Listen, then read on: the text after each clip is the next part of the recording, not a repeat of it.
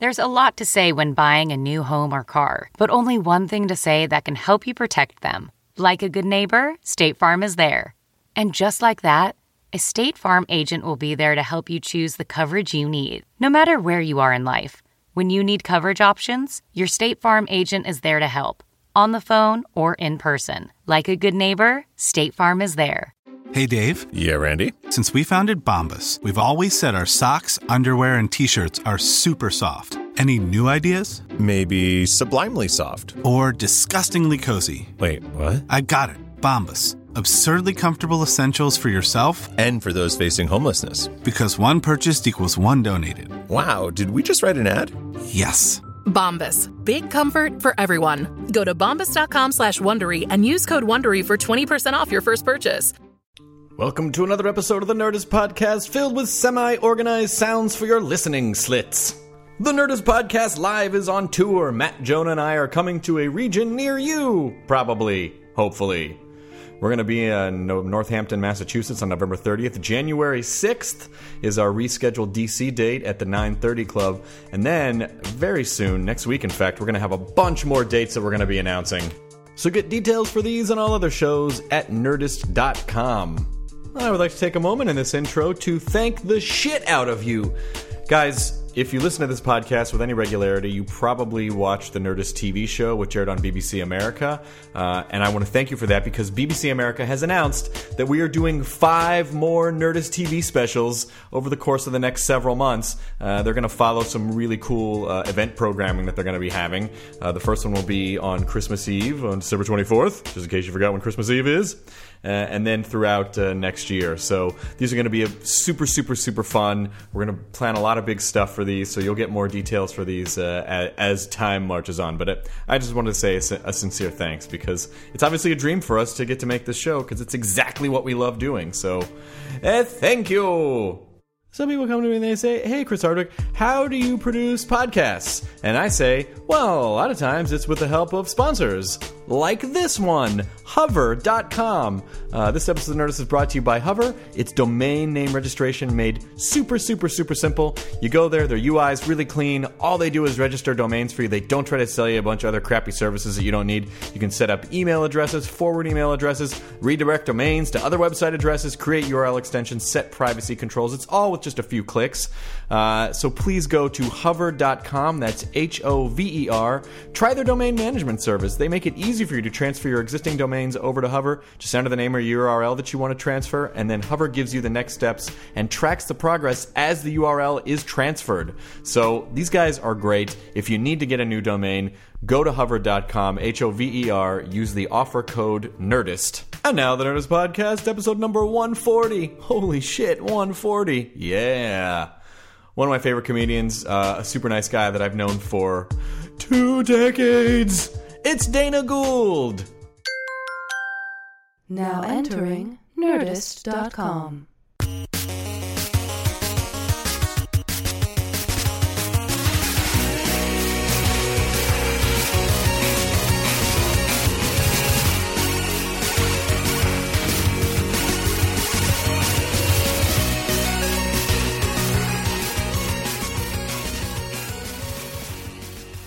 just love those super serious show pictures. Those large format Polaroids. I've used that Super Serious Show picture as my 8x10 for like, It- it's like three years. Yeah, it's, uh, it's Put your uh, put your mouth up next to that mic.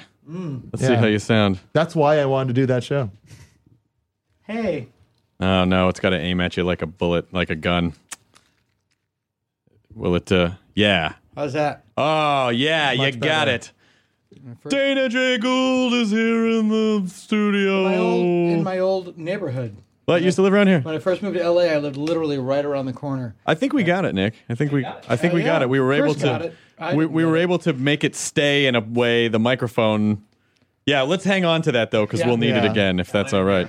Thanks, Nick. Not to stab a zombie in the eye. Yeah. oh, actually, in the ear, original Dawn of the Dead style. It's right, Right there, right as into it the ear. pulls up into Yeah. the ear. Good access to the brain that way. Yeah, yeah, right in. Yeah. Slowly. Here's here's there was this was actually a New, a New York Comic Con commercial, which didn't make sense. Flesh eating zombies are here to eat your brains. Well, they're, I thought they were flesh eating. Yeah, yeah. Brains are for dessert. Brains are for dessert. Yeah. Listen, they, they, can't get to the brain without enjoying some of the flesh. make, make up your mind, please. Zombies just ask you. It's like, could you just please release the I, brain? think I the- just I honestly think the brains thing came from The Simpsons. I actually brains? Oh no! It uh, it the first time I ever saw it come up was in uh, uh, Return of Living Dead. Oh yeah, I Dan O'Bannon. Brains. Yeah, more brains. Yeah, Yeah. I remember. Uh, they eat brains to stop the pain. The pain of what? The pain of being dead. Pain of being dead. Yeah. That's the something in the fluid. But uh, but but zombies on the Atkins diet will don't eat the skin. They just go right to the brain. yeah, They just go right to the brain. Zombies, yeah. Well, that would be the ultimate thing. they're They would- fancy. It's like the caviar. Yeah. And the uh, yeah. That would be a great, just a quick thing, is like a zombie checking itself out in a store window. That'd be great- it's time for that. Does my ass There's look your- big? there's It's your actually show. mostly rotted away. So no. The Hmm. voguing dead. I'm so I'm so glad that uh, you're finally on the podcast. I'm sorry it took me so long to get you on here, Dana Gould. That's that's my fault. Me too, Chris. What the fuck? now it's time to fight. Now I can't wake up every morning and go, Hardwick is my enemy. Well, you can. I can find another reason to to help create the. I think it's important for people to have a nemesis, and then that's good. it's true. I feel weird without an enemy. Keeps you on your toes. Keeps you on your toes. It's I have many balance. nemesi. Do you? Yes. Well, you seem to be Matt's nemesis sometimes. yeah, yeah, yeah. Lovable. That's when I was a kid. My my older brother was my enemy, and now that he's no longer my enemy, there's an odd void in my life. You're a little off kilter.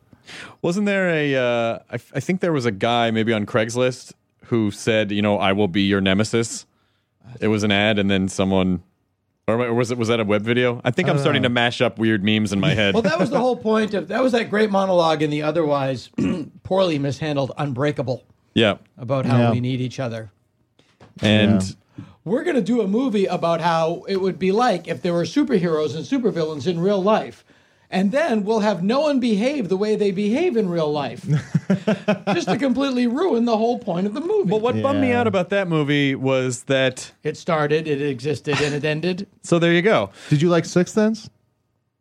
I did. Well, let's, I'm sorry. I interrupted. No, no, no. I was going to say I wanted to see.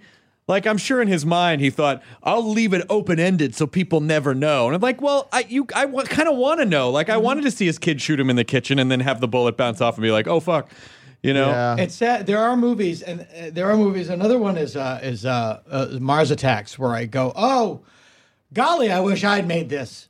Yeah. I Yeah. would have I would have done the joke. I would have told the joke properly. Or not stacked a bunch of jokes on top of Well, each that's the other whole to thing. muddle the entire thing. yeah, Mars Attacks. You need a straight man and then a funny man. You Mm-hmm. need Abbott and you need Costello. You can have wacky aliens fighting slightly less wacky humans. Yeah. if you took and Tom uh, the, uh, actually Tom Kenny, I was talking about this with Tom Kenny, the voice of SpongeBob SquarePants, He's And been on the podcast. And the Ice King from yeah. Adventure Time. and a guy that I used to deliver lunches with in our crappy day job in Boston uh, years ago. Um, if you took the aliens from Mars Attacks and edited them into Independence Day in place of the aliens there, that's the movie. Oh, that would be awesome. People are playing it straight as a heart attack. Yeah. And the Martians are crazy and don't care. Then it's actually funny. but that's what- Instead, you get the hilarious Glenn Close and the gut busting Jack, Nicholson. playing with Jack Nicholson and Jack Nicholson. Oh, Lord. Yeah, two roles in that one. But that's I loved that's- Martin Short in that movie, though. I thought Martin Short was pretty great in Mars Yes, Attacks. yes. But it was such a, such a like, just like, God, why aren't I laughing? I Yeah. want to laugh. I want to laugh so hard. But that's the thing with those movies. It's like you know the uh, the comedy genre movies were just that's why Shaun of the Dead was so good is because like you know the, the people reacting very funny towards a serious Yes, zombie situation. Exactly. When the monsters don't know they're in a comedy, it works. Yeah, yeah, exactly. American Werewolf, in, London, yeah. same thing. Yeah, I was gonna say that. Oh, such a great movie. One of the best Yeah. movies.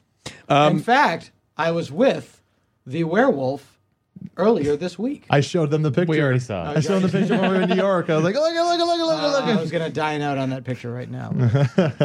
well, it's a podcast, so Yeah, true. I'm holding my phone up to the mic. Describe it. it's a wolfy character. Well, my friend Bob Burns is sort of like a famous collector, and he has all of this stuff in his house. His house is just like a mi- mini museum of memorabilia. I mean, literally, the day uh, they're they're he's doing a documentary is a documentary is being made about him. Oh, wow. That's the sentence. Uh, sorry, I had a stroke. That's okay. I smell pennies. No, it's fine. You're fine. You look okay. His face is drooping. His face on one side. And so I went over there to, to do it, and I was with the werewolf from American Werewolf in London. The alien queen from Aliens is there. The flying saucer from The Day the Earth Stood Still is hanging from the ceiling. Sounds like a the, sitcom. la- the last extant creature from the Black Lagoon suit, and more than anything, I held in my hand a gift to Bob from the Mercer Special Effects Studio. The 35 cent Lindberg UFO commercially available model kit that a little director named Ed Wood put in a little movie called Plan 9 from Outer Space. How did someone even find that? Why, why wasn't this stuff burned after they made that movie? Uh, it was just Bob was a fan living in L.A. in the mid '50s, knew everybody. They said, "Hey, you have this? Sure, I'll take it." Holy shit! Wow. Did you do you know Rich Correll? I do. Rich Correll is a guy who uh, his uh, I think he was on Leave It to Beaver when he was a kid, Uh-huh. and then he became a television director and has spent a large portion of his fortune from television directing, which is very lucrative, by the way. Uh, Yes. in, in all seriousness, it really is. If you direct a pilot and that pilot gets picked up, You get money every money every week that show is on, whether or not you touch another episode again. Jim Burrows, in. Jim Burrows, who you know did that for shows like Cheers and Frasier.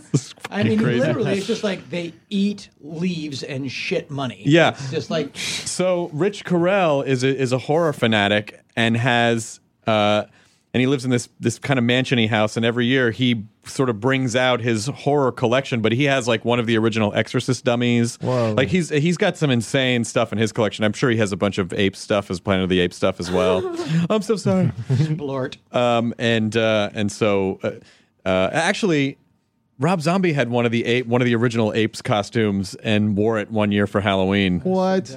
Yeah, I I'd be scared of that the- it Why would would you fall do apart. that? Don't do that. Don't I have wear one it. of the original. I have well two now. I have uh, the the pullover extras masks, like Yeah. the crappy chimpanzees. But I got it in the in the weirdest way. The way I got it was what was great. Um, my wife and I we used to live behind the Chateau Marmont, and uh, our neighborhood had a parking problem, and we were having a little community neighborhood meeting. And there's this guy named Dan, this older guy named Dan, and he's talking about the parking from Dublin's was the bar giving well, us a that is hard that is time. dating that conversation. Yeah, well, it was about ten years ago. Yeah, and uh, and uh, and I look at him, and then I walked up to him later. I went, "Excuse me, are you Dan Striepeke, who was the head of the Fox makeup department in the late '60s that I knew from reading Starlog and Famous Monsters and everything?" And it was like I, he stepped back like I slapped him almost. It was just that, he was that surprised. He was like, "Yes, I am," and I was like, "Oh my God, I know who you are," and blah blah blah blah blah blah. And he goes, "Oh, that's great." Four days later, ding dong. And I talked to him, you know, I told him uh, my apes fandom and stuff. Four days later, my doorbell rings, open the door, and he's there, and he's got an extras chimpanzee mask and a gorilla appliance. And he just goes, Here, you should have these. If you like the stuff though so much, I just got it in my house. oh my Wow. god! And I was like, No, I can't take it. I don't want it. Did you put the mask on and then blow him? Because that seems like the only acceptable thing to do I at that took point. the mask on, and I did put the mask on, and what happened was, then I exhaled without taking into account that for 20 years the latex had been, had been off gassing in the muzzle, and and the muzzle is then designed to funnel. All of that chemical detritus into up into my eyeballs, and I was literally like bent over, full at the waist, as if as if on a hinge. and I think I said like, and I thought, what a way to go blind. Yeah. Still the happiest, one of the happiest moments of your life, right? Yeah, But I, I vigor, yes, I did. I vigorously tore it off. Oh my god! You're you're you're. I wish there was footage of that because I must have looked pretty, pretty great. There are so many things I want to talk to you about. I want to talk to you about your obsession with Ed Wood and Planet of the Apes, and just sort of your comic book uh, uh, uh, and and Comic Con um, uh, obsessions. But also, I want to talk to you about uh, stand up as well, and then maybe Yes. a little bit of The Simpsons, and then you know. But And also your Joel Hodgson um, Husker Du story. okay, that's a great story. what's the Joel Hodgson Husker Du story? Very, very quickly. Um, Joel Hodgson of Mystery Science Theater. Uh, we were uh, when he was living in St. Paul, Minnesota. When he was just Mystery Science Theater was then a local show called Mystery Science Theater 2000 that was just on uh, a television in uh, Minneapolis, St. Paul, and he had a workshop warehouse in St. Paul where he built toys and stuff. And uh, Crow and Cambot all came out of there. And next, across the hall, was the rehearsal space for the band Husker Du. Uh, and they were just friends. And so I was over there and they were like, hey, they're having a listening party uh, for their new album. I think it was Warehouse, named after the warehouse where their spaces were. Sure. So let's go over. And it's me and Joel, and we're just like dorky jackballs in cargo pants and a bunch of Minneapolis scenesters. And the thing about Husker Du was like they attracted scenesters, but they weren't. They were just dorky guys. And so Joel was standing in front of the stage, bumming out all the hipsters by playing very aggressive air guitar, which I then immediately joined in on. And to the and it was great because they were dying with laughter. The hipsters were so bummed out that dorks were ruining their hipster private invitation only party. And it was only made worse when Joel looked at me and at one point went after a song when it got really quiet, the girls aren't looking. Make your guitar bigger. And then we, like fully extended our arms and we're playing. And they were uh, Grant Hart and those and uh, Bob Mould and those people were uh, laughing very hard. And that was really when I I, I met Joel uh, just before um, Mystery Science Theater happened, and, and it was it was great because it was sort of like, yeah, I'm I'm in that group. Yeah. You know, when you're kind of coming around, coming of age, and you don't really know what group am I in. Yeah. I'm not in this. I'm not in the hip group. And there was the hip group, and there was like the tough guy comic group, the sort of like the Yeah. you know the smooth dude group. Who was in that group? Uh, I don't want to name names, Okay. Okay. but it's you know guys that guys that would guys that leave the house in sweatpants Sure. kind of deal. And uh, and I didn't feel comfortable with them. And then I met Joe. I was like, oh yeah, that's that's my group. Every time I see a guy with sweatpants on outside during the day, I just imagine that he fucks all the time. And That's he's why just he got needs it. to wear- yeah. no underwear underneath. Nothing. Yeah. Just I- ready to go. When I worked at the record store in Venice Beach, I would see that a lot. Just a couple coming in just in sweatpants. Yeah. And I was like, you guys fuck all the time. yeah, we're taking a fuck break, and these are the easiest Yeah. way to do Yeah. that. Yeah. So what do people do when they're not fucking? I don't know. I guess they get a lemonade. All right, let's do that. And the elastic around the ankles collects any uh, residual dripping Yeah. that uh, that occurs. They're Yeah. perfect pants, and they're made of basically cloth. They're, they're just like Yep. they're like towel pants. Yeah. Towel pants. Yeah. Yeah, that's It's exactly like, there. It's like walking around in your beat off rag. I just wore them because I didn't fit into the Husky Kid pants. Ew. Husky tough skins. the, the pants made of shame. About right. We're funny, that- poor. that That's what I had to slogan- wear. I, hu- husky tough skins. I'm fat and poor. These these pants, they're basically the name is telling you that they're so durable that your chubby little body won't fuck Yeah. them up. That's Yeah. The tough skins. You're poor and Or as fat. my mother would say, it's so your waist gets bigger. You know, you'll fit in the pants. Oh, Oh, geez, she was planning on. Hey, she knows. Yeah. She's a wise woman. come here, Mama's little angel needs another pie. what? Why are you doing this to me? an me? entire pie. Come on, you got to fit in the tough skins. You need carbs. Well, I first, uh, I, I had been a fan of your comedy um, in the 80s, and then I met you. I really was, though, because there, there was. So old. I know, I know, I know. It, it sucks. It so sucks. fucking old. It sucks. It sucks. I'm not that much younger than you. And so, No, you're not. um, but uh, I'm not. I'm old. I'm not that old. I just started crazily young. I started when I was 17. Oh, shit. And I was a working touring middle by the time I was 21. But you're, but you're, you had a voice in comedy for me that you know. So much of the '80s comedy boom was about very low impact, you know, comedy first, no real substance, but just like, hey, we're just going to distract people in comedy clubs so they buy Seinfeld- drinks and food. During the Reagan years? Yes. Yeah. Seinfeld was the, you know, uh, progenitor of that with the suit jacket sleeve rolled up to the elbows and it was all and it was i mean he happens to be excellent at it but it was a celebration of minutia and people forget it was so common back then there was a sketch on snl about it when tom hanks was on snl a lot. Stand up and win. Yeah, well, they had that. Good, here she comes, and there she goes. Yeah. I mean, it was hmm. basically I remember that people sketch. doing Seinfeld, and then once he got on the sh- show Seinfeld, and it found its voice, all that sort of style became codified as like, no, that's great. But for a long time, it was it was almost a cliche, not because of Jerry, but because of the legion of sub Jerrys Right. that were all over the place. It was a really a facile thing to rip off if you were an uninspired performer. Legion of Sub Subjerries is my Grateful Dead cover band. Legion of Subterranean is my chat room name. It's all uh, little people, right? yeah, Playing it's the Grateful little Dead. people playing Grateful Grateful Deads. Yeah, yeah. Um, but that uh, was the original name of Jerry's Kids from the MDA comic song. Subjerries. and it was sub, that was the telethon. sub, sub in height, age, and genetics. We're trying to create a legion of sub Subjerries. the Legion of Subdeans and the people that can't walk with the braces. welcome to the Legion of Subjerries. but uh, but but your comedy to me was always I always gravitated toward it for for several reasons. Number one. Because you, they, the bits were longer story bits, and you actually were talking about real things that you were dealing with, Yes. and finding comedy in that. And also, in in my mind, you were the master of of what I describe as like there's an eloquent filth to some of the things that that, that you write and and it made me Yes. well because I always I always start writing from the I, I always go right to filth and I always beat myself up about it like no no no not again but but you do it in such a way that makes me feel like oh no there is a way to do it where it's okay and Oh, it's yeah. still funny and still you know Well, that's also, you know, that came from a lot of, you know, all of that stuff. None of that stuff in anybody's style is ever intentional. Uh, it's always uh, what uh, you, how you develop, and and then people ascribe what they think it is after the fact. I never set out to do anything different. I was just like, this is the way that I'm funny. yeah Um, I certainly ripped off, you know, like Al- Albert Brooks's stand up. If you listen to the stand up sections of Comedy Minus One, were a huge impact on me because I realized I didn't have to write a bit about, you know, pens.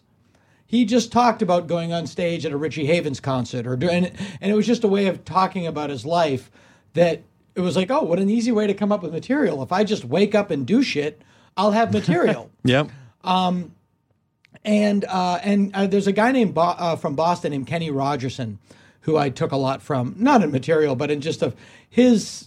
He loved dark shit the way I love dark shit, and and he sort of showed me a way to talk about dark stuff in a way that was funny and not just uh, like dead baby jokes. right. You know, um, although you do have one of my favorite dead baby jokes of all time I do. I didn't even know You I said had it on one. stage at Largo once, and I felt like it was a thing that you may have never said again. I, I I can assure you, it probably is. This was probably 10 or 11 years ago. You said uh, you were talking about Whoopi Goldberg, and you go, Whoopi Goldberg's about as funny as coming home from a dead baby's funeral and seeing its toy box in the living room. Yes.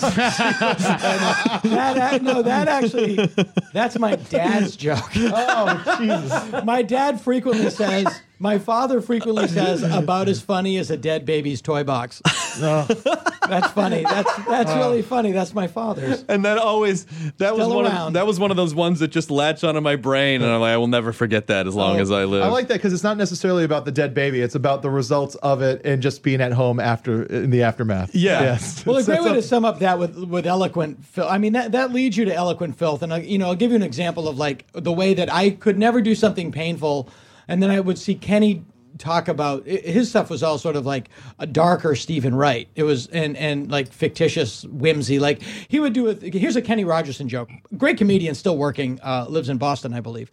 Uh, sometimes I like to go to the laundromats with the big glass doors on the machines, and I'll just throw in like a doll's head, couple arms, and walk around going, "Has anybody seen Katie?" uh, and I was just like that kind of like, oh, I like that laugh because it's uncomfortable. But I would do a thing where I would talk about my girlfriend broke up with me, but she's moved on, and I'm happy and she's happy, and then I would just stop and be really quiet for like 20 seconds.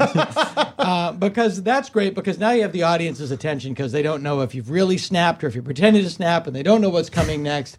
Surprise is the strongest tool in the comedian's toolbox. And then I would go, no, she's fucking right now. I can feel it. oh, I can feel it. And then I would just like bend over the waist and start rubbing my. It's like she's fucking me. now, how do you get away? Because uh, and then, oh, let me get. and then I would like fall down, and then and then I go, no, who am I kidding? I'm sure they're done. Lying there,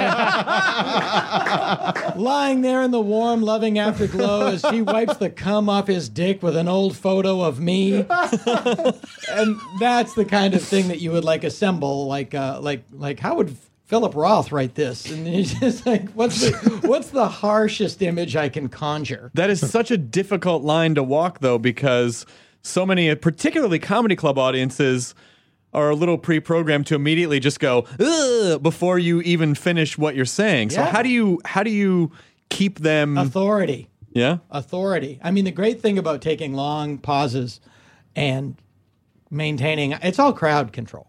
And if you and I had the good fortune of starting out in Boston, which is really a rough comedy town. I mean, the audiences are if you better be good real quick or they'll kill you. You know, it's a lot like London in a way. It's Oh, a- yeah. it's a very contact sport for them, and it's not like where I moved later to San Francisco, where you go on stage and everybody is in a beret and applauding politely, and three people are starting your fan club. It's like, you know, it's, it's it's definitely it's like you know you go on stage and there's a guy doing a cat abortion in the front row, and uh, you know, uh, so you got to really get their attention quick. Uh, so you learn to have very good muscles in terms of crowd control. And uh, if you just stand there and stare down the crowd and let them know that you are not afraid of them and that you are in charge, uh, and you don't t- you don't need to talk to do that. They'll you can tell you can tell. Uh, that's how you do it, and that's really fun. I mean, I to this day in my act, I always have something that I will do where the audience gets lost. Like they don't know what I'm doing and they don't know what's coming next and they get off center. Uh, and that's great because it really just affirms, no, I'm in charge. You're I, here. I think you're sort of the father. I, I think the sort of godfather of. I see a lot of you in. That's sort of what ended up being called the alternative comedy movement of, that started around 91. I see a lot of your voice trickle down to some very famous comedians within that world. you mean people who make more money than but I see, and I even see, you know, I mean, I, I will readily admit that you're someone that I l- sort of get in my head sometimes when I'm writing, like, That's- oh, this isn't. but that's how you do it. That's, I know, I that's- guess, That's but- how, no, that's, that's, that's exactly how it works. But it's it's more of a it's more of a writer's approach to comedy rather than a clown's approach to comedy, where you can create comedy by weaving this really incredible imagery together without having to have like a like. Ah, here's a bunch of things, and here's the joke. Like Yeah, yeah, it's yeah. it's all about taking people on this really, really wonderful journey that through through you know through a story with with just the words and the metaphors and the and that and that's that's something that I that I love. Oh, that's great. No, and, and I th- also think, I mean, I was certainly uh, uh, doing it. I, I was one of the, when the alternative movement started here in LA in the 90s, I was one of the few people that would do all of those shows and then also go over to the improv and do it in a straight club or go on the road because I was, a, of, of all the people that started in our little group, of like me and Janeane Garofalo and Kathy Griffin and Bob Odenkirk and David Cross and um, that little group. Uh, I was the only one that really worked regularly in comedy clubs. And then- and you then started later- there. And then Andy Kindler and, and all those people. I'm leaving out names, but I'm j- literally. It was uh, my. It was a your social group. It was the people I went to movies. those Janeanes, like like the, the Janeane Cross group, you had already been a touring comic before that scene, and Yes. I, I think that scene of Janeane and David and all those guys and Kathy and Greg Barrett, like that sort of evolved out of well, we can't perform in clubs, or we don't want to perform in clubs, Well, so we're just gonna perform. Having been there the day of the conversation, I'll tell you exactly what it was. Holy shit! Um, it was Janeane uh, having the very astute observation that in LA there was no place to experiment. Because you go to the improv and you want to write and do some new stuff, and then you find out, oh, great, Jim McCawley from The Tonight Show is there and he saw me tank because I was trying something new. um, and so we wanted a place to bomb if we had to bomb. Um, and that's all it was. And the other thing, it was just quite simply by that point in time, the comedy boom of the 80s and early 90s had really, as I've said before, reached its point of putrescence. um, and comedy fans weren't in comedy clubs because they were the least funny entertainment option. Right. It was, you know, it was just like there are three comedy clubs in every town. And, and someone said this, I think this was Jerry Seinfeld's story. The arc of the comedy boom in the in the 80s was in the early 80s you'd bump into somebody and they'd go, "What do you do?" and they go, "Well, I'm a comedian." They go, "Oh, that's really interesting. What's that like?" And in the in the mid to late 80s it'd be like, "What do you do?" and you go, "I'm a comedian." And they go, "Oh, yeah, my brother-in-law's a comedian." too." Ah. and then in the early 90s it'd be like, "What do you do?" "I'm a comedian." "Yeah, me too." I mean, it was just it was so everywhere. Um, we wanted to uh, just find a place where we could go and and bomb an experiment. So we went to this place called Big and Tall Books on Beverly Boulevard, and it was like a hipster bookstore with a performance area upstairs. And we said, uh, okay, and we just rules to keep it interesting. Uh, you can't do your material. You have to do new stuff. You have to do new stuff that you've done. And then um, that was the rule. So you'd write it down and then bring your notebook on stage with you because you didn't know it. Mm-hmm. And that was the birth of having your notebook on stage with you, which later somehow got misconstrued as don't practice. don't be prepared. No, you're wrong. it's a job. It's a show. We had our notebook with because we I didn't have time to memorize it. I'd written it three hours before. That's how I interpreted it when I first started doing comedy. Because I, Uh, I used know, to come to the un- everybody- I- I, used to come to the uncabaret shows at Luna Park when I was in college, and that's Yeah. where I first met you Yeah. in like '91. And um, and I would and so what I took from that is, oh no, when you go on stage, if you want to be cool, you have to bring your notebook and you have to not be familiar with the bits. And I bombed so many times just Yeah. not knowing where the you know. Oh, I know everybody thought that. yeah, so I, I, I am guilty of that I didn't want to be the old guy going, you know, kids. it is a, well. That was the best advice I ever got in stand up was because I was a when I at that time, I was working in all of these clubs with Andy Kindler and Kathy Griffin and Janeane and all these. You know, as I've said, that period of my time, it was just a blur of people in suede jackets writing on their hand. Um, And then I would go out on Thursday, Friday, Saturday, Sunday and do the Addison Improv with Yep. Kevin Rooney or with Bill Maher or Larry Miller. And so I had my feet in two generations of comedians.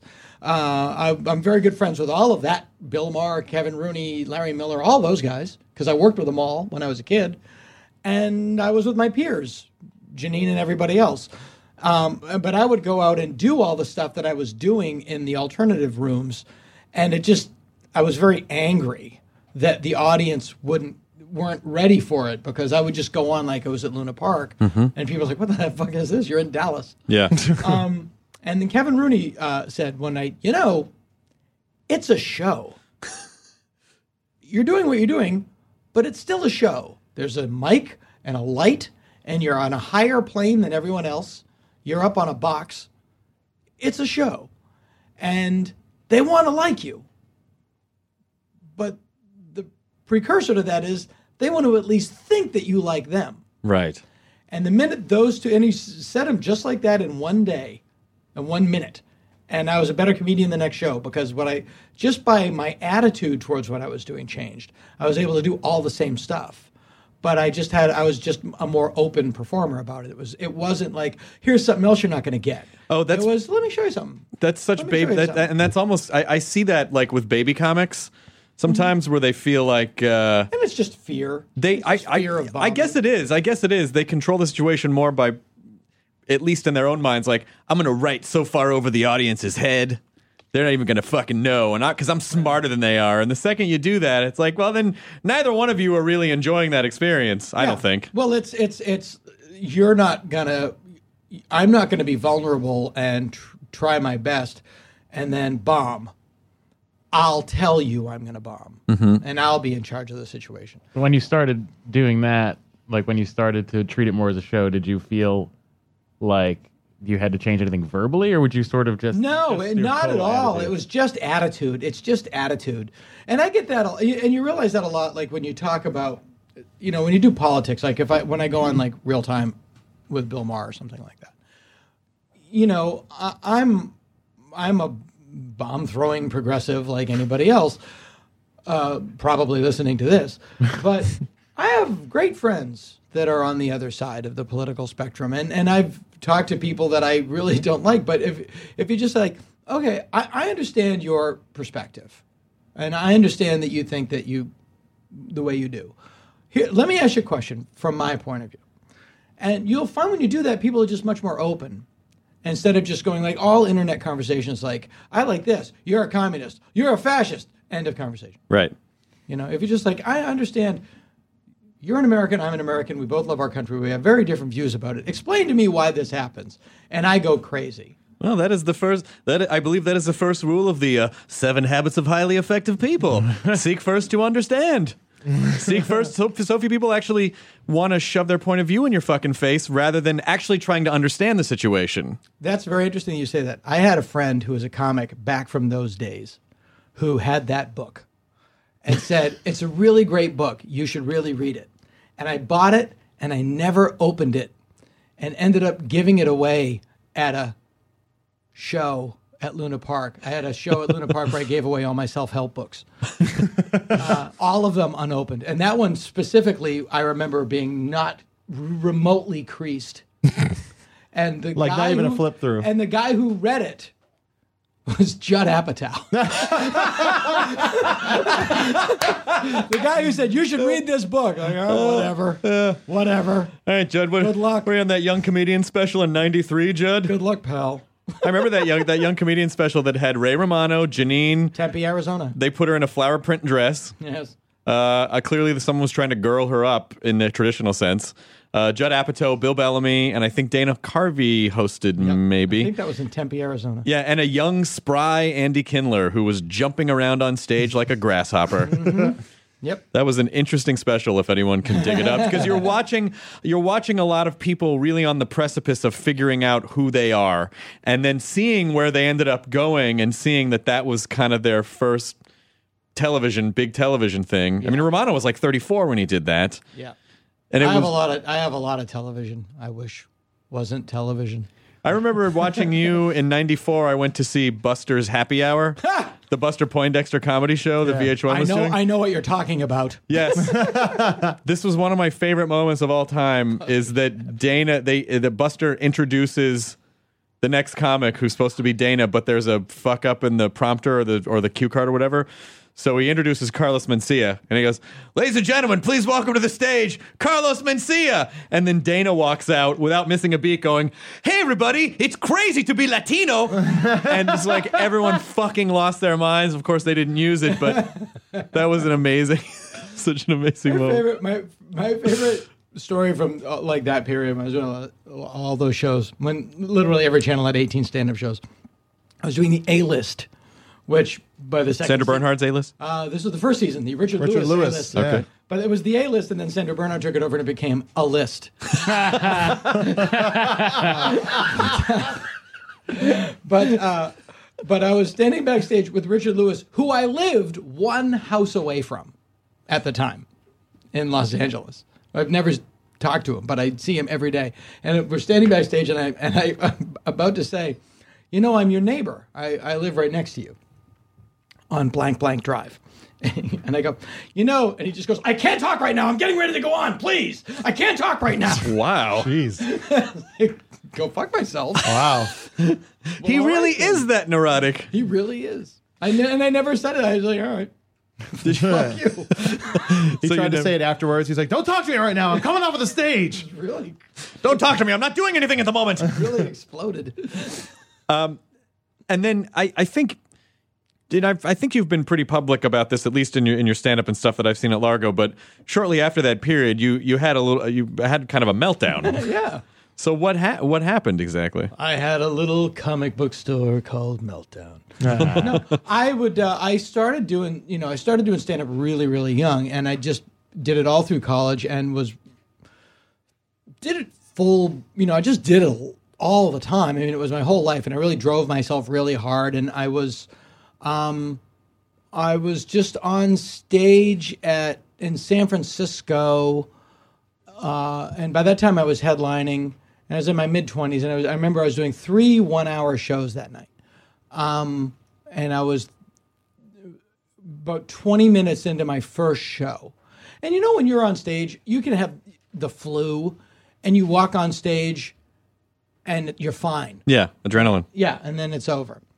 But I've been, I've just, I've done it so much. I just done it so much, and it was that that went away. The adrenaline went away, and I literally just had what I know now. I, I didn't know it at the time. I had a panic attack in the middle of a set, and I was just on stage, and I just thought I can't be here. Like my heart was racing. I was outside of myself, looking at myself. I don't know if you've ever had a panic oh, attack. Oh yeah, yeah, yeah, many. Yeah, you know what they're like, and and to have it on stage and knowing like not only do I have to do another forty minutes, I have to do it two more times. Um, and I just like I just said uh, I forget what I said exactly, but I I said I'll be right back, and I just walked off stage. and uh, What club? uh, Cobb's Comedy Club Cobb's. in San Francisco, uh, and I walked off stage, and the owner of the club, the uh, a man who who has the name Tom Sawyer, um, he was whittling when I walked out. um, I walked off stage. Trick somebody and to paint a fence for him. I walked- you keep paying me in glass doorknobs. uh, I walked out of the showroom, and he was sitting in the in the front area, and he just went. He looked up at me and looked down at his watch and went, Who's on stage right now? And I went, No one.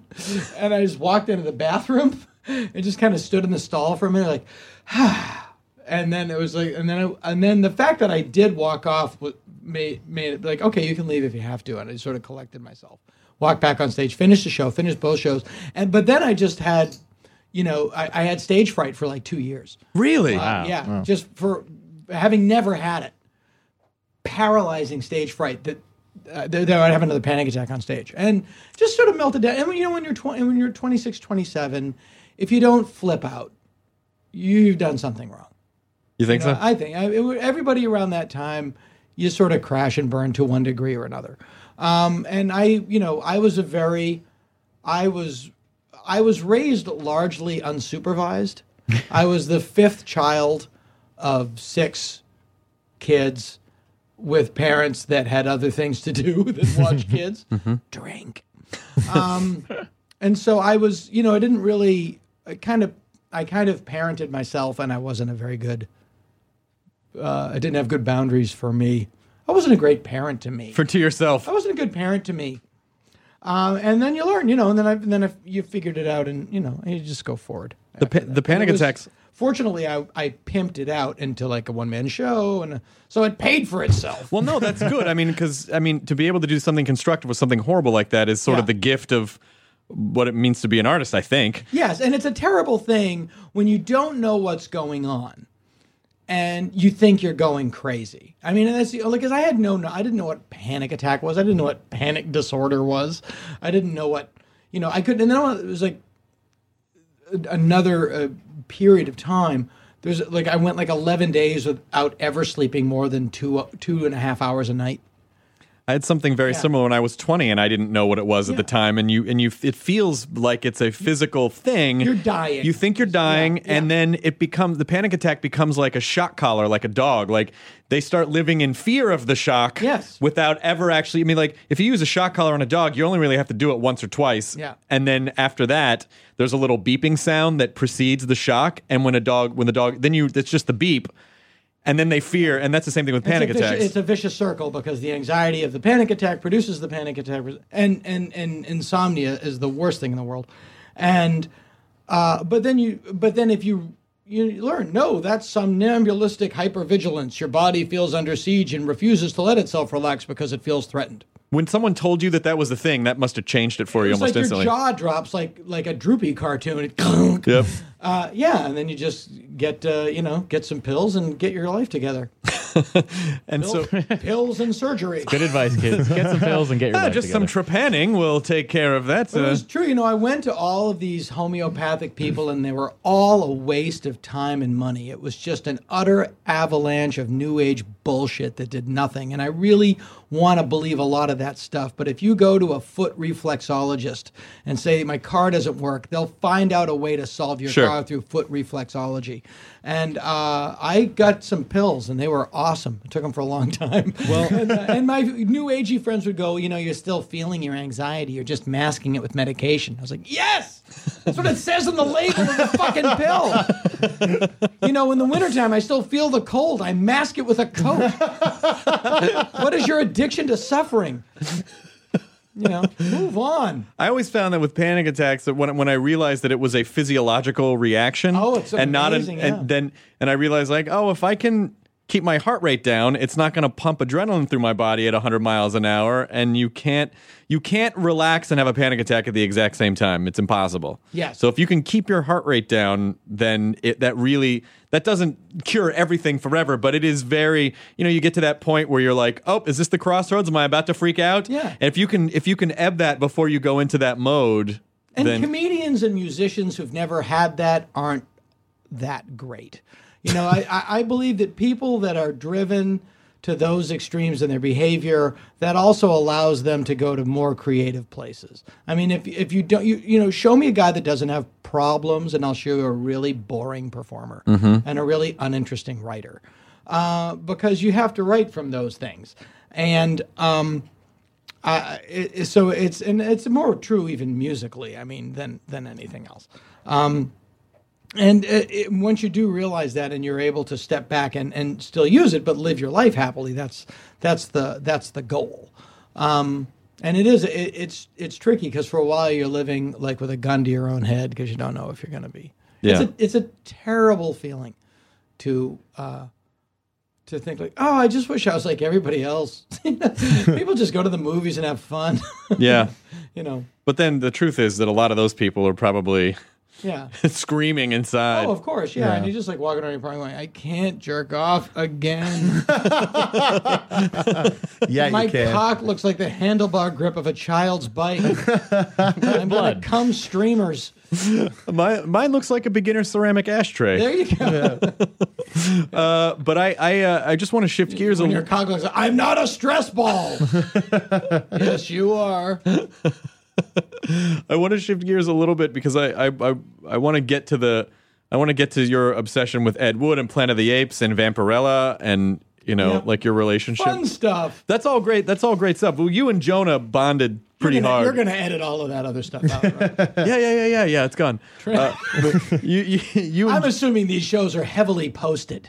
yeah, yeah, yeah. We do a ton of. Uh, We also auto tune each and every one of our voices. And, uh, We're gonna we're gonna Pro Tools the shit out of this. yeah, you know, we exactly. gotta, we got, we also gotta drop in the. You're listening to the Nerdist podcast. Uh, but you guys bonded over Ed Wood because that's Jonah's favorite movie. And I was astounded when you said that. I was so uh, yeah. I was like meeting a member of a secret club. It does feel like that sometimes, and it's it's not. It's everyone likes that movie, but no one seems to love it as much as anyone else I ever Yeah. met. oh Like, God, I love that movie so It's much. it's it's my favorite movie of all time, and I, I forgot you. I don't know how it came up. We are just backstage at Meltdown, and you just yeah, you we were s- talking about phones. You were showing me your phone for some reason. Yeah. and you showed me that you had the whole movie on your phone. yeah. I always I like I keep it with me. Yeah, and I, was, and, uh, yeah. and I told him the, the weird story. You know, I have I have two really weird stories about that movie, but but the one of them was that I Joel Hodgson. I knew about Plan Nine from Outer Space. Um, through like Tom Kenny and those guys, uh, when I first started out. Um, I had never seen Glen or Glenda. I'd heard about it. And uh, Tom Kenny and his roommate at the time, later my roommate in Boston, a guy named Dan Spencer, uh, showed me Glen or Glenda. And on an old, you know, and my head exploded. I just thought it was the most amazing thing I'd ever seen. And then I saw Plan 9 and I was like, I love this movie. There's just something about it. There's something, it's like when you listen to like an early punk record. Like, I don't want to say the Sex Pistols record because it was too well produced. Yeah, that's a good But one. if you listen to like Los Angeles by X, you know, you Or any of those germs, early germs. yeah, early journal, early buzzcocks. You can just Yeah. hear all the flaws and the and the missed chords and the, Yeah. and the bad playing. and the stick accidentally hitting the rim instead Yeah. of the drum. yeah. Yeah. But but the intention is there. The intention is so clear that the passion for the music is so there. And Plan 9 is kind of the same way to me. He can't do a fucking thing right, but the intention is there. There's just nothing but affection for what he's trying to do. And I really do it, it's it's that that marriage of sort of like benevolent enthusiasm and and and profound incompetence but what makes uh, that come just? together in a beautiful way. but, but what makes that just like not bad? Like a William Hung, like well, that guy's very passionate about his music, but he can't really, you know, like Yeah. what? What is the difference between? I don't know. I don't know. It just sometimes it sometimes it works and sometimes it doesn't. Yeah. you And the thing- the 'cause fact that he, like, Glenn finishes Glenda is, it. yeah, Glenn, yeah, Glen or Glenda is great. Plan 9 from Outer Space is great. Orgy of the Dead, not that great. Not that great. The Ed Wood movie that I'm in, I woke up early the day I died, made in 1998, off the last surviving Ed Wood script. Holy shit! not that great. not that great. But uh, you know, sometimes it just sometimes it just works. You know, um, it, it's inex- that's the beautiful thing. It's inexplicable. You never know. You know, uh, but so so he was showing me that, and, and my two stories about that is, I was so into it when that movie came out. I went berserk. I was like, I have to be in this movie. And I, I did audition for the movie, and I still have my script that I got from ICM with my part highlighted, which was uh, Max Casella played it in the movie. Um, but uh, so that was weird. And then I ended up living the movie in a weird way, because uh, if you see the movie, there's a character, uh, the character of Vampira, who was uh, the first person to like ironically host horror movies on television. She was Elvira in the mid '50s. I'm sorry, I said Vampirella. Oh, that's okay. That's Vampira. okay. That, that doesn't matter. She's dead. It's Okay. Sure. Nothing matters. Nothing matters. Well, of course she's dead. She's Vampira. She's been dead for thousands of years. She's she's now non-undead. Oh, okay. All right. Um, she uh, she um, uh, I ended up interviewing her for a documentary I wanted to do about horror movie hosts, which is still the only job I think I'm really qualified to do. Um, and we became really good friends. Uh, and she didn't have a telephone at the time, and I wrote her a le- uh, I- and this is 99 1995, right after the movie came out. I did this documentary for the Sci-Fi Channel. Um, met her, interviewed her, became her friend, and then I would just like she just seemed lonely. I'd write her like, you know, she'd write me and I'd write her back. We, we lived in the same city, but we became pen pals because she didn't want a phone. She was very reclusive. And then I would take her out to lunch once a once a month, once every two three weeks, and we just became friends. And then over the years, we just never stopped becoming being friends. You know, we just constantly stayed friends. How old is she at this time? She's in her uh, late 70s, early 80s. Uh, then her sort of support group falls away.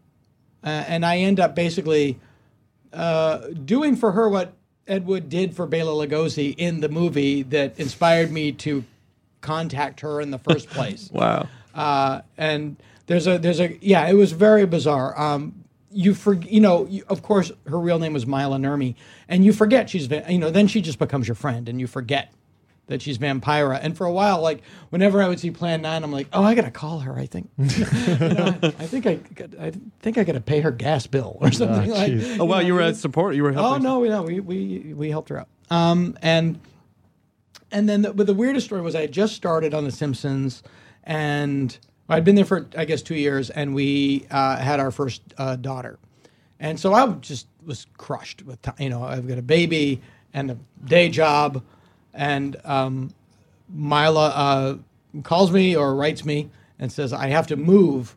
They're tearing down the building that I'm in, and it's like okay the one thing I don't have time to do right now is find first floor housing within three blocks of a supermarket for a woman in her early 80s on a fixed income with a dog and a cat that can't cross a four way street to get to necessities. Um, so I went into a store in North Hollywood called Halloween Town, Yeah. which is a goth supply store.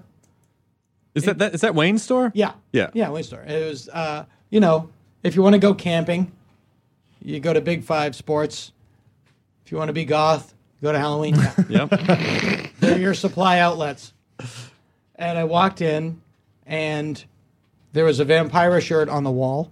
And I said, Do you know anybody that I could pay to help me find an apartment for the woman on that shirt? The real woman? And they just went, Yes. As if my coming was predicted in their ancient texts. it says, and then it's all like in serigraph. There you are. One day a man with tattooless arms will walk into the store. That's, that's play Wayne. this- That's that's Wayne and Jackie's Yeah, store. Wayne Wayne Cobb. Wayne, Wayne, Wayne did the effects for House with a Thousand Corpses. All right. We're- No, yeah, if you if you play the uh, Danzig two record backwards, it tells of Dana Gould's coming.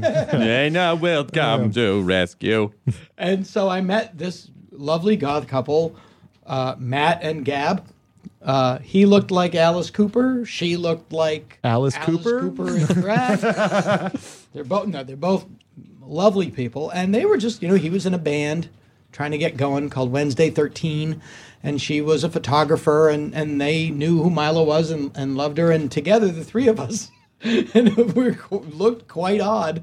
It's like, look at those the, that goth couple and their parole officer. I don't know, I don't know who the guy in the Izod shirt is. Um, we we became really uh, wonderful friends, and we together found uh, her a lovely place to live. And over the course of packing up her stuff, found like a bunch of money that she had like, oh, I thought I lost that. This is great. I was like, it was literally, it was literally like the greatest day, and we moved her in, and she was so happy. She was like, "Oh my god, this is a." She had a bungalow. She was. We got her one of the last bungalow courts in Hollywood. Like she literally had her own bungalow. It was just you couldn't have designed it better. And we're I'm sitting in her house on that day, and uh, I'm thinking, yeah, this is this is good. You know, she found a bunch of money that she thought she'd lost, and she's in her bungalow court, and everybody's happy. And and then I was literally just as I had that feeling of like, this is a good thing. This is a good thing. I just hear behind me, ow, ow, ow, ow, ow.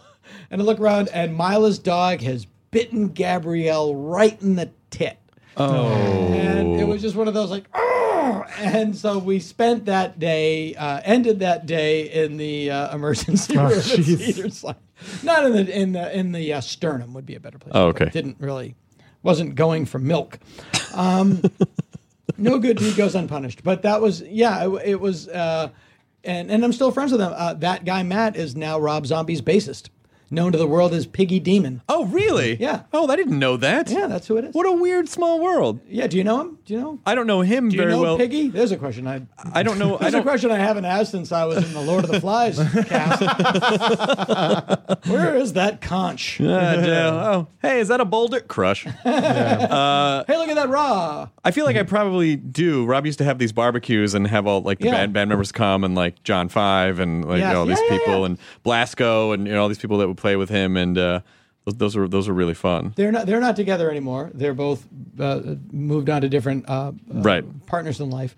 Uh, I know them both. I'm good friends with them both. They're the nicest people on earth, both of them. And uh, there was a time I, I don't think he'll mind me saying this, and Mile is gone, um, where the they had a uh, a problem in the building uh, that she was living in, and she had uh, uh, they had a cockroach infestation, and you know it happens in low income areas. So she had to go live in a hotel for a couple days, and Matt and I had to go clean out this room in her apartment, which was had a problem, and so it was gnarly. Um, so we ended up going to Home Depot and basically buying like hazmat suits because it was just cockroaches and cat pee and and and just stuff that you. It looked like a scene from the movie Seven Right. No. And and we were just looking at each other and these like booties and gloves and the mask and just like my just my eyes and and just sweat and his eyes and mascara and sweat. And, and and just looking at each other and and just in this fetid room just laughing at the insipidness of the whole thing uh, but we'll always have that bond. I see him now, I email him now, and it's always like we were in Nam together. but he is he's one of those guys like be like I'm going to space and I can't take my kidneys. Hang on to them. He'll hang on to them. They're both really nice. And when did she pass away? She passed away in uh, January of 2008. Oh wow. Yeah, or 2009, I forget. Um, but she was, you know, she was one of those people that just, you know, there's famous people and who make a lot of money uh, and they're well off, and then there's famous people that are famous, but then they don't. You don't realize that they're not making any money, right? You know, and, and she just sort of survived. She's like, you know, and and especially in, in Hollywood, people fall through the cracks all the time and uh, I got to know her, and it was she was she was lucky. We were both lucky because we both benefited from the friendship. But you know, the fact that we knew each other and and were friends, uh, that was a lucky thing for her because she didn't have anybody to help her move, and there aren't institutions set up to help a lot of seniors. So it was weird. The other weird thing about it was she was also friends because she was a very iconic character in the 50s. And 50s LA, you know, when Vampira first came on in 1954, there was nothing like it on television. And if you look at the average show that was on television in 1954, it's it's early Ozzie and Harriet. I mean, it was the 50s, but it was really still the 40s. It was, you know, people think of the 50s, they're thinking of the very late 50s and the very early 60s. Elvis uh, really reaching his peak in like 57. And it was a very primitive time. And she's in this low cut dress with this 17 inch waist and making really off color jokes. There was really nothing like her on television. It was a local show, it was only in Los Angeles. And within two months, she was in Time and Newsweek Wow. uh, and Life. Uh, it was a big splash. And so she became friends with a lot of flamboyant homosexuals that were a part of that sort of underground bohemian culture in Los Angeles at that time. And when she passed, I was through the LA coroner's office listed as the contact. And so for about a month, I was getting these calls with these tragic septuagenarian gay men from the 50s, but it was like, I would just get this message like, boop, Dana. it's Orlando Divine calling. And they all had they, they all had these insane names. I'm, I swear to Christ, I wish I say them. I got your name from Tulip de Valentura, and I am just beside myself. It, you know, it's Cotton Smiles Terwilliger gave me your number, and I need, I need to talk to you. I got your number from from Butterscotch La Jolla. and I need to talk about Maila. And it was really. Where is she buried now? Uh, she is. Uh, we. Uh, she was laid to rest in the um, Hollywood Forever Cemetery. She's in Hollywood Forever. Oh, that's only- nice. Not only is she in Hollywood Forever Cemetery, and I. This is not on. This is not intentional. Uh, but one of the, you know, she wanted to be uh, cremated and all that, uh, you know, stuff you don't need to know. Um, the plot that she has through no, not intentionally, she's right in front of Darren McGavin. Oh wow. Oh wow. He's always on her tail. That's really they did they did such a nice they did such an amazing job revitalizing Hollywood forever.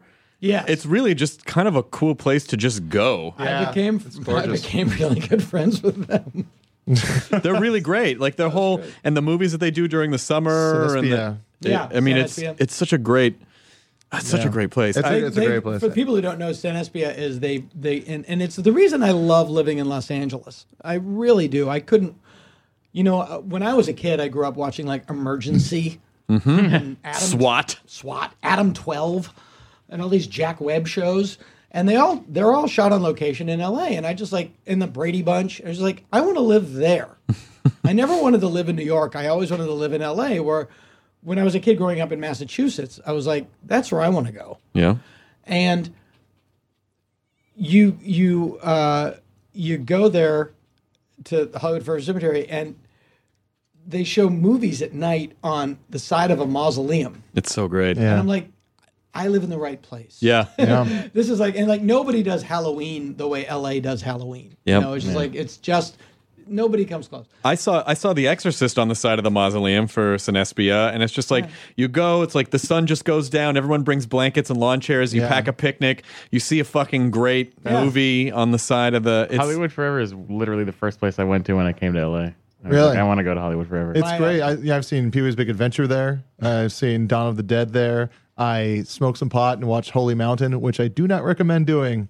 do not recommend watching Holy Mountain stoned at a cemetery. It'll mess you up. My uh, my my oldest daughter's first outing, I believe, was uh, we took her to see Night of the Hunter at Hollywood Forever.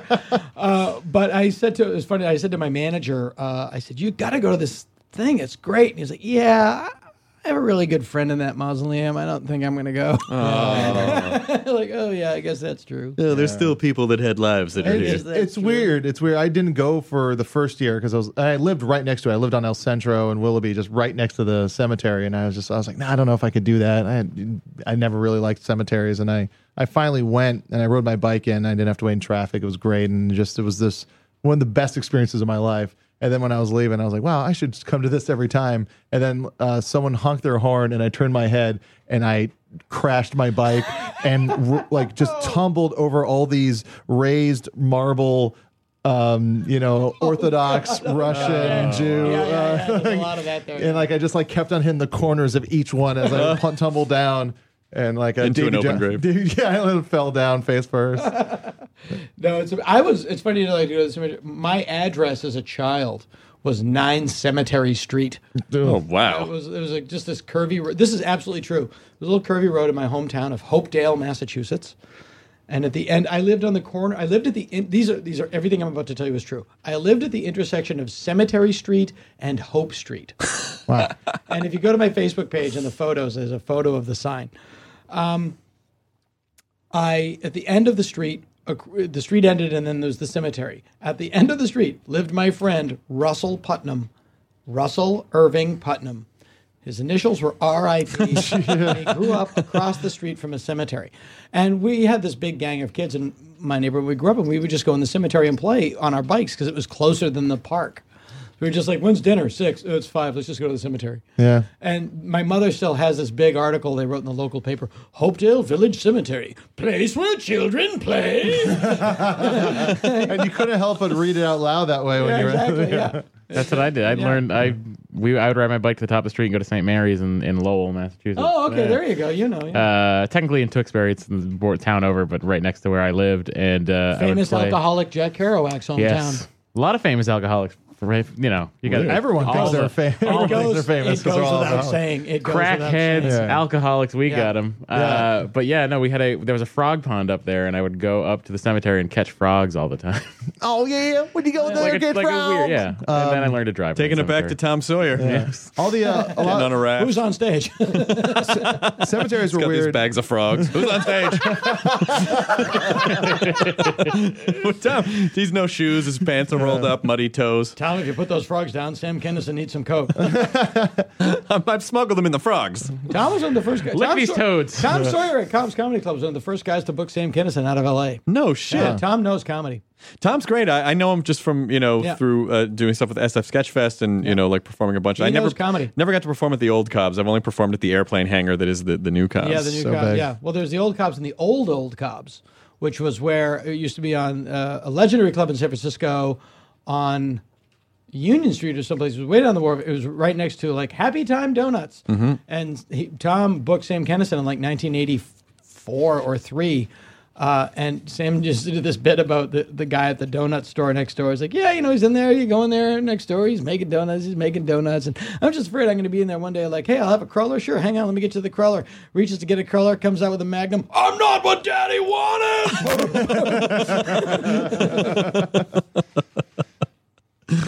I want to ask you a couple questions oh, before we- Sam, I watched you do so much cocaine. Somewhere he's snorting a cloud.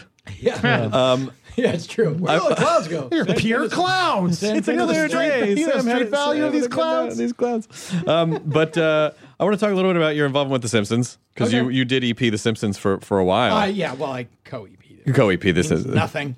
But um, how would because now you know this uh, it was kind of it was in the news because the ratings of the show have gone down. Which I mean, listen, twenty three seasons of 21, 22 seasons. I don't know. I mean, The obviously, ratings of everything has gone down. yeah, of course. um, I, although I do feel like in the last couple of years, what I've seen on the show, and and tell me I might be wrong about this, but it feels like. So they've hired a bunch of ex Harvard Lampoon writers who are purposely making references to things that no one watching will, will understand unless they went to Harvard. I don't know. I, I, I, I will say this on I have three daughters. Uh, they're currently two, seven, and nine. Are you still working on The Simpsons? No. Oh, okay. I did a voice, and I still go over there. I was over there last week to do a DVD commentary. Yeah. I will on the lives on my children's soul. I have not watched the show since I left. Really? I just I lived it 24 hours a day Yeah. for 7 years and I've just there's there will always be something else I want to watch. Right. You know, I just I so I I, I can't comment with any sense of authority about what's going on. I'm not- and I don't and I don't I don't not love the show. I I love it. It's a part of my life, but I I just like and and I don't I don't like I'm never watching that show again. I'm just like I like uh, I, it's like it's like um, any show that you love and then you fall off and like I gotta I gotta watch that. Oh, I totally Uh, understand. I gotta catch up on eleven seasons. That's why we didn't go on the uh, Simpsons. That's why you didn't want to go on the Simpsons ride at uh, Universal Studios. yeah, well, there you go. That you know exactly what Yeah, I'm yeah. talking about. Because you went on a Simpsons ride for seven Yeah, years. we were at, we were at Universal Studios Halloween hunt last Sunday, and like we're gonna go on the Simpsons ride, and I said something like, uh, "That's okay." yeah, yeah. I was like, like, yeah, me and Deanna are gonna go. Anyone else? And like, he was like, uh, um, mm, no. I'm not one of no. these people who get It'll, it. it'll, hey, here we go. It'll be like going to work. but just make it a little, little more queasy. yeah, but it is hard. I will. Let me say in their defense, you really don't know uh, how hard it is to come up with stories when you've got 23 seasons behind you of 22 episodes a season. And then you get to the point of like, we did that, we did that, we did that. And then you get to the point of like, well, we did that with Bart, but we haven't done it with Lisa. And then you know there there are only so many ways to uh, refract. And, and I'm not negative about the I show know at all. I know Yeah. you're, I know you're not being negative about that. And the network has also uh, changed the format of the show, or it used to be a three act show, and now it's a four act show, which I don't think is conducive to good storytelling. Um, so they, they, they, they, believe it or not, for a show that is as well oiled as that, they still sometimes find themselves um, fighting an uphill battle. I left for a couple of reasons. One, I just felt like I was just, I felt done. I felt like it came time to come up with the episodes for the next season, and I had nothing. And I just, I was just like, I think I'm, I think I'm just done. And I really miss performing, and and I was also a big fan of myself, and kind of wanted to get back to that. Did you write uh, the joke uh, "Monster put card in wallet"? That joke is in my episode. Monster put card in wallet. my, my favorite joke in that episode that is from uh, a- an episode called um, Was that Papa's the- got a brand new badge. Okay. Homer basically Homer uh, starts a home security company, which and all the episodes come from your experiences in life. That's how you do get stories. As long as you're alive, things are going to happen to you, and you'll write about them. My wife and I bought our house, and the first thing you find out when you live buy a house in LA is you have to get a private security company. like the police aren't enough. There, there are people that are waiting, like, like coyotes, and uh, so that was my experience with Westec. And then they and then just you know, they come over your house, and it's like, uh, well, what do you want? What kind of program do you want to get? I was like, well, I thought the one that you sold me over the phone was good. Let me just show you. Can I ask you a question? Do you like rape? No. Let me show you this. Oh, Jesus. Do you have a monkey sensor? I don't think I need one. What are you going to do when the apes take over? That's a pretty good point. Your wife comes home, don't touch the bananas. yeah. There's little bowls of raisins all over the house. Don't touch them. Uh, uh, so we came up with that, and, and there was a commercial for uh, Homer's uh, Spring Shield, which was Homer's company, where a monster breaks in on a woman, and then Spring Shield comes in, and he goes, uh, and, and the monster goes, "Friend," and Homer goes, "You always have a friend with Spring Shield." And he gives him his card, and the monster goes, "Monster put in wallet." and I didn't write the joke. I didn't know who I saw that. It was like at the color test. I was like, "Who wrote that joke? Where'd that joke come from?" And it, and nobody could remember, and I had to track it down because it was so funny. And it was Tom Gammill of uh, Gammill and Pross, and I just love that joke. It's so stupid. What was 'Cause that? You're doing a commercial, and there's a monster in the commercial, but the monster is real and and doesn't understand that the commercial is a commercial. the monster is in a reality that you are not. and he's still going to call him later. Very meta. Very, very How long did it take to write a Simpsons episode? Uh, about you know soup to nuts. It takes about you know five to six weeks. You get you know you break the story for a week, then you write an outline for a week, then you come back, do notes on the outline, then you get two weeks to write the script. You come back, and then they spend like three to four weeks rewriting the script. And what was was there a storyline? It's not a great place to work if you think your words are precious Because that'll get. because it's hamburger. What's the? Uh, They just literally get your script, you read it, and then okay, page one, interior. What do you want? I mean, it's just like, don't. It's it's a great because nine times, ninety nine times out of hundred, your words aren't that precious. right. So uh, it- it's a great. Was there a storyline that you could never get pushed through that you really thought like? Yes, I wanted to do a story where Lisa became goth, and I just thought it would be a natural story, and I just could not sell it.